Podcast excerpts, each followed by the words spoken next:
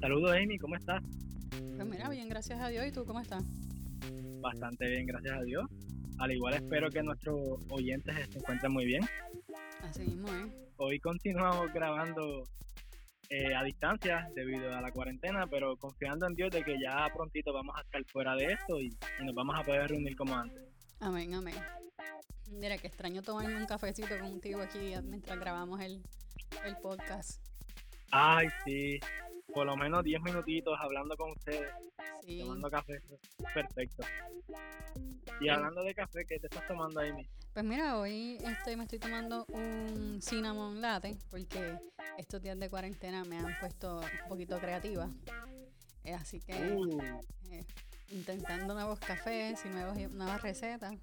Ya tú sabes, todo con leche de almendra. ¿Y tú? ¿Qué hay? eso está muy bueno. Pues mira, Amy, yo probé el café que me regalaste. Me gustó muchísimo. Y no sabía que lo hacen en Bayamón. Sí. Tú sabes Es que elaborado en Bayamón. el café de aquí. Tú- sabes que yo que regalo el café bueno de Puerto Rico. Sí, sí, definitivo. El café que tú me recomiendas es buenísimo. No, pero me alegra allí. mucho, de verdad. Y lo probé hoy y lo tengo allí para seguir tomándolo todos los días de la semana. ah, cho, qué pena que no puedo ir a tomarme una tacita. Porque estoy loca de, de- de experimentar el, el expreso que tú hagas. Bueno, todavía estoy mejorando la técnica.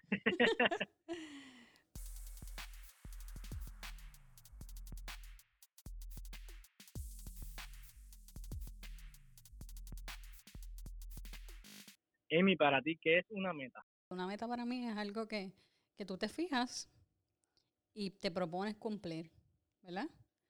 Eh, y en mi caso, yo pienso que las metas son diferentes a los sueños. Aunque un sueño se puede convertir en una meta, para mí, no necesariamente una meta es igual a un sueño. Eso es correcto, yo, yo pienso igual que tú. Yo pienso que un sueño se, se compone de varias metas. Exacto. Sí, me parece súper bien. Estoy de acuerdo contigo. ¿Y eh, recientemente has completado alguna meta? Oye, me estás poniendo en spot porque estamos en la cuarentena y yo estoy como que medio vaguita. Pero, eh, si, te, si te soy honesta, sí he cumplido alguna, alguna que otra meta.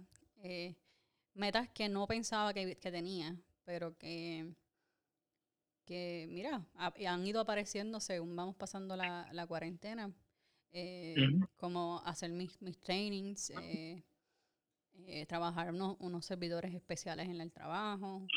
Eh, son cositas que han ido apareciendo como challenges, yo diría como retos, que Ajá. me he propuesto que sean mis metas a corto plazo.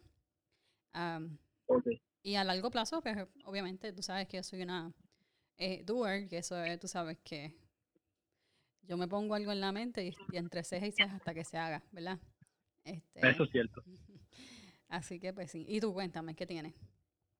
Bueno, este, de la que más me acuerdo ahora mismo y la más que me, que me impactó, a mí no me gusta mucho leer. Entonces, eh, a principios de este año, me puse como meta terminar por lo menos de leer un libro. Y no ha sido fácil porque como no tengo el hábito de dedicarme cierto tiempo a la semana para continuar leyendo, pues como que comienzo a, a leer y a los varios días dejo de leer. Pero gracias a Dios ya terminé dos libros Eso es. y, y tengo en mente comenzar otro, así que creo que voy por buen camino. Uf, Yabdiel. Estoy no sabía que habías terminado dos. Eh, Tú tenías esto calladito. Felicidades, de verdad. Estoy súper contenta. Sí. Sí, gracias, gracias. Ahí le vamos. Ay, sí. Bueno, y me cuentas cuál es el libro, el próximo libro que decidas leer. Este me lo dice offline, porque no vamos a darle promoción a nadie. Pero me lo dice offline. Este, pero Yo te lo, yo te lo escribo ahorita. Dale, sí. Eh, pero qué cool, me alegro mucho porque me parece interesante el hecho de que tú comenzaras esta, esta meta a principios de año y a pesar de todas las cosas que nos ha traído el 2020, todavía sigues con tu meta y eso es algo muy bueno. Sí, sí. eh, este 2020 ha sido más complicado que, que los años anteriores. Sí, ya yo me siento que tengo 84 años. Ahorita me estaba mirando en el espejo a ver si tenía alguna cana. ah.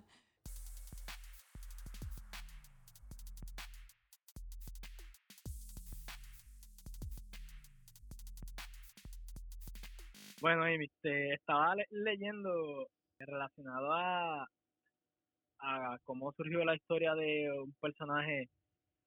Él se conoce más por eh, su carrera de actor, eh, no sé cómo se dice, bodybuilding, no sé cómo se dice. Fisiculturista. Exacto, fisiculturista. Uh, al fin una palabra en español que yo sé. Sí. y, y no tanto por, por la política, aunque fue político y, y gobernador de, de, California, eh, leí sobre Arnold Schwarzenegger. Eh, y quiero comentar la, la historia de, Arnold. Eh, para el tiempo de, su infancia estaba llevándose a cabo la Segunda Guerra Mundial y debido al fracaso económico que había en Austria y por, por causa de la Segunda Guerra Mundial, Arnold quería escapar de allí. Por, por su suerte, un día en la escuela vio un documental sobre América y y él dijo que ya sabía dónde quería terminar, quería terminar en América. Pero la pregunta sería, ¿cómo llegaría ahí? No tenía, no tenía dinero, las cosas estaban difíciles incluso para los alimentos. Y un día random logró ver una revista de bodybuilding en, en, en su diario y en el cover había un tipo muy musculoso y estaba titulado Mr. Universe se convirtió en la estrella Hércules.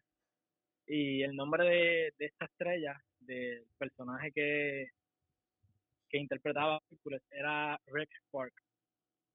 Arnold leyó el artículo lo más rápido que pudo, aprendiendo cómo Rex Park creció en la, en la pobreza y cómo entrenaba todos los días, hasta llegar a convertirse en Mr. Universe varias veces. Eh, incluso llegó a distintos países haciendo películas como Hércules. Wow. Ahí fue que Arnold tuvo la visión de cómo llegaría a América. No, no importaba lo difícil que era eh, el proceso para llegar a, América, él se fijó esta meta.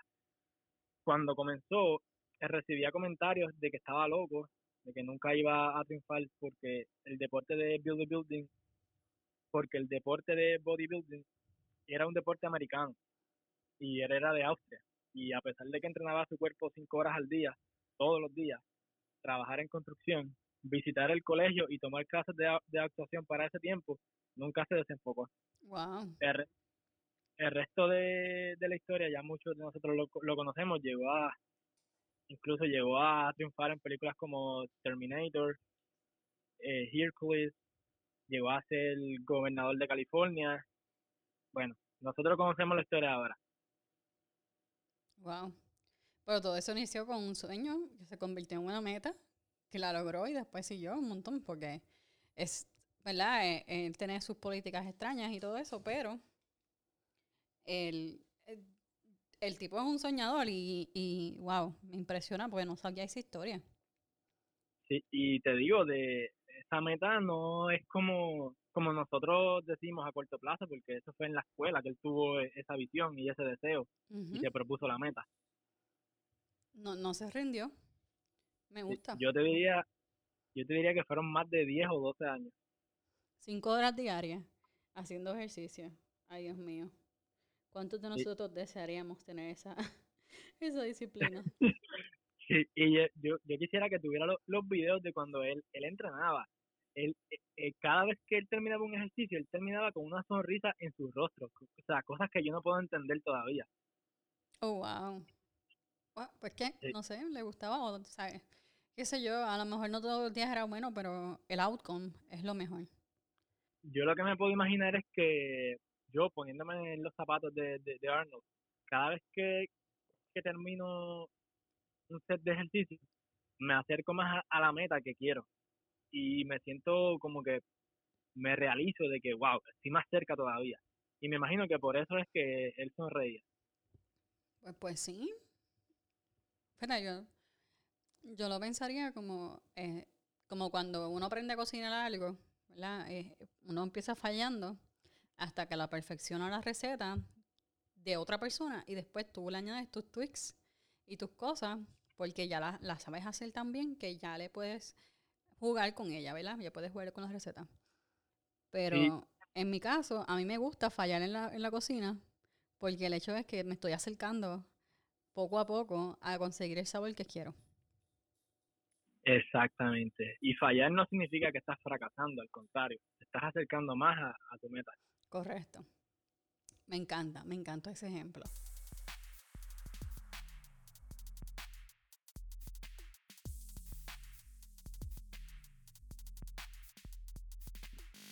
Bueno, Yabdiel, esta, esta historia de, de Arnold me, me acuerda mucho, yo siempre estoy con cosas random, pero me acuerda mucho a, a la historia de Anemia.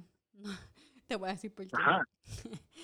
Porque los dos como que vieron, como que vieron este, el, el, el end goal, o sea, la, la meta final o el resultado, mucho antes de que ni siquiera hubiesen tenido un músculo o hubiesen tenido la oportunidad en caso de anemia de ir a, ayudar a levantar los moros.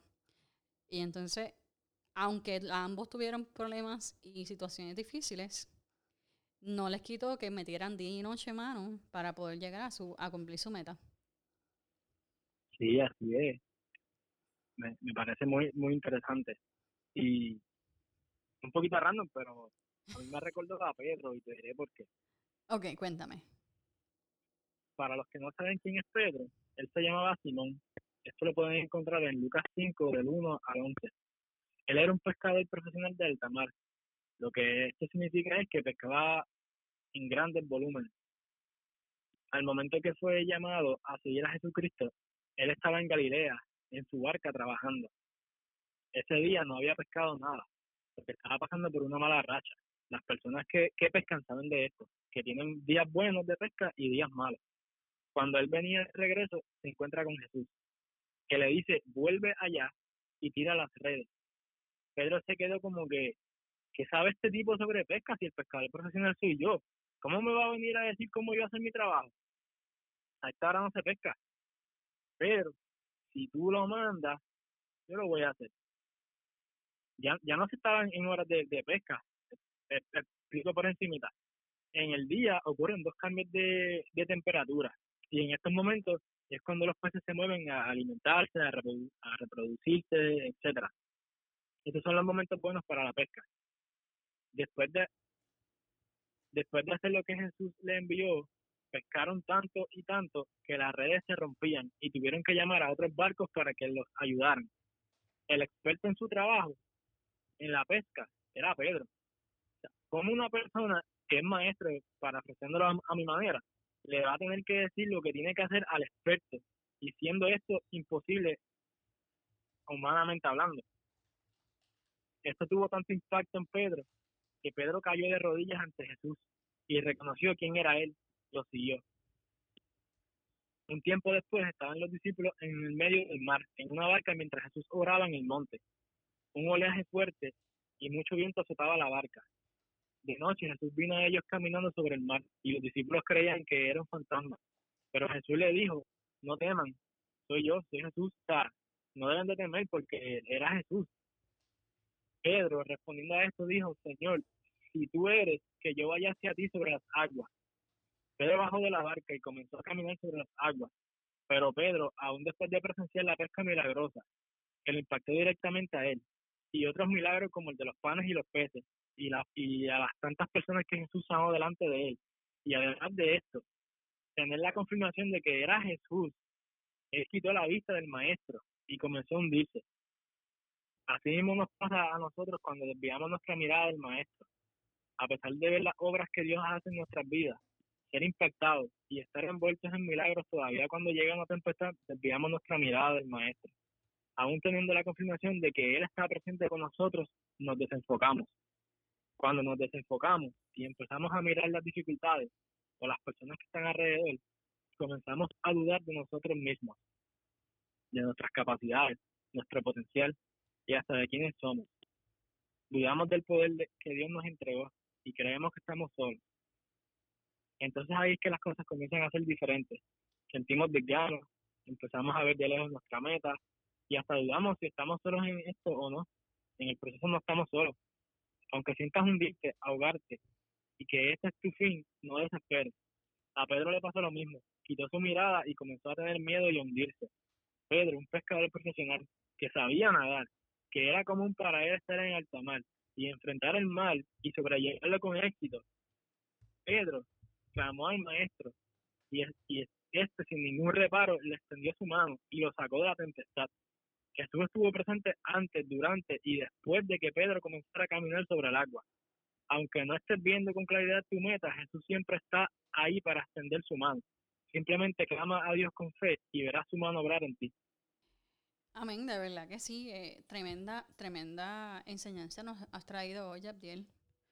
Eh, me parece bien interesante el hecho de que todos somos Pedro, ¿verdad? El hashtag todos somos Pedro. Eh, porque porque a, muchos de nosotros se nos olvida lo que tú acabas de mencionar, que Dios, que Dios está con nosotros antes, durante y después. y, hay veces que las circunstancias, como tú mismo nos explicabas, que Pedro se hundió y Pedro sabía nadar, porque obviamente era un pescador. ¿A, qué pescador no sabe nadar? Exacto.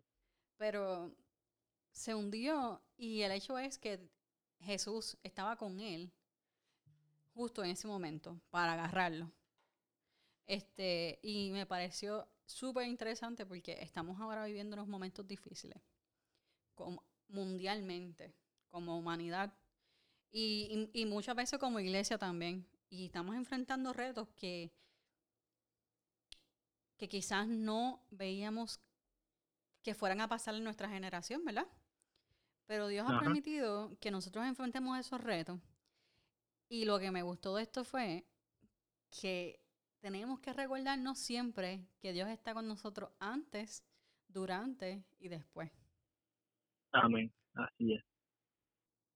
Bueno, vamos a, yo creo que, en verdad, estamos, yo creo que con esto, este, esto está súper close, no hay más nada que decir.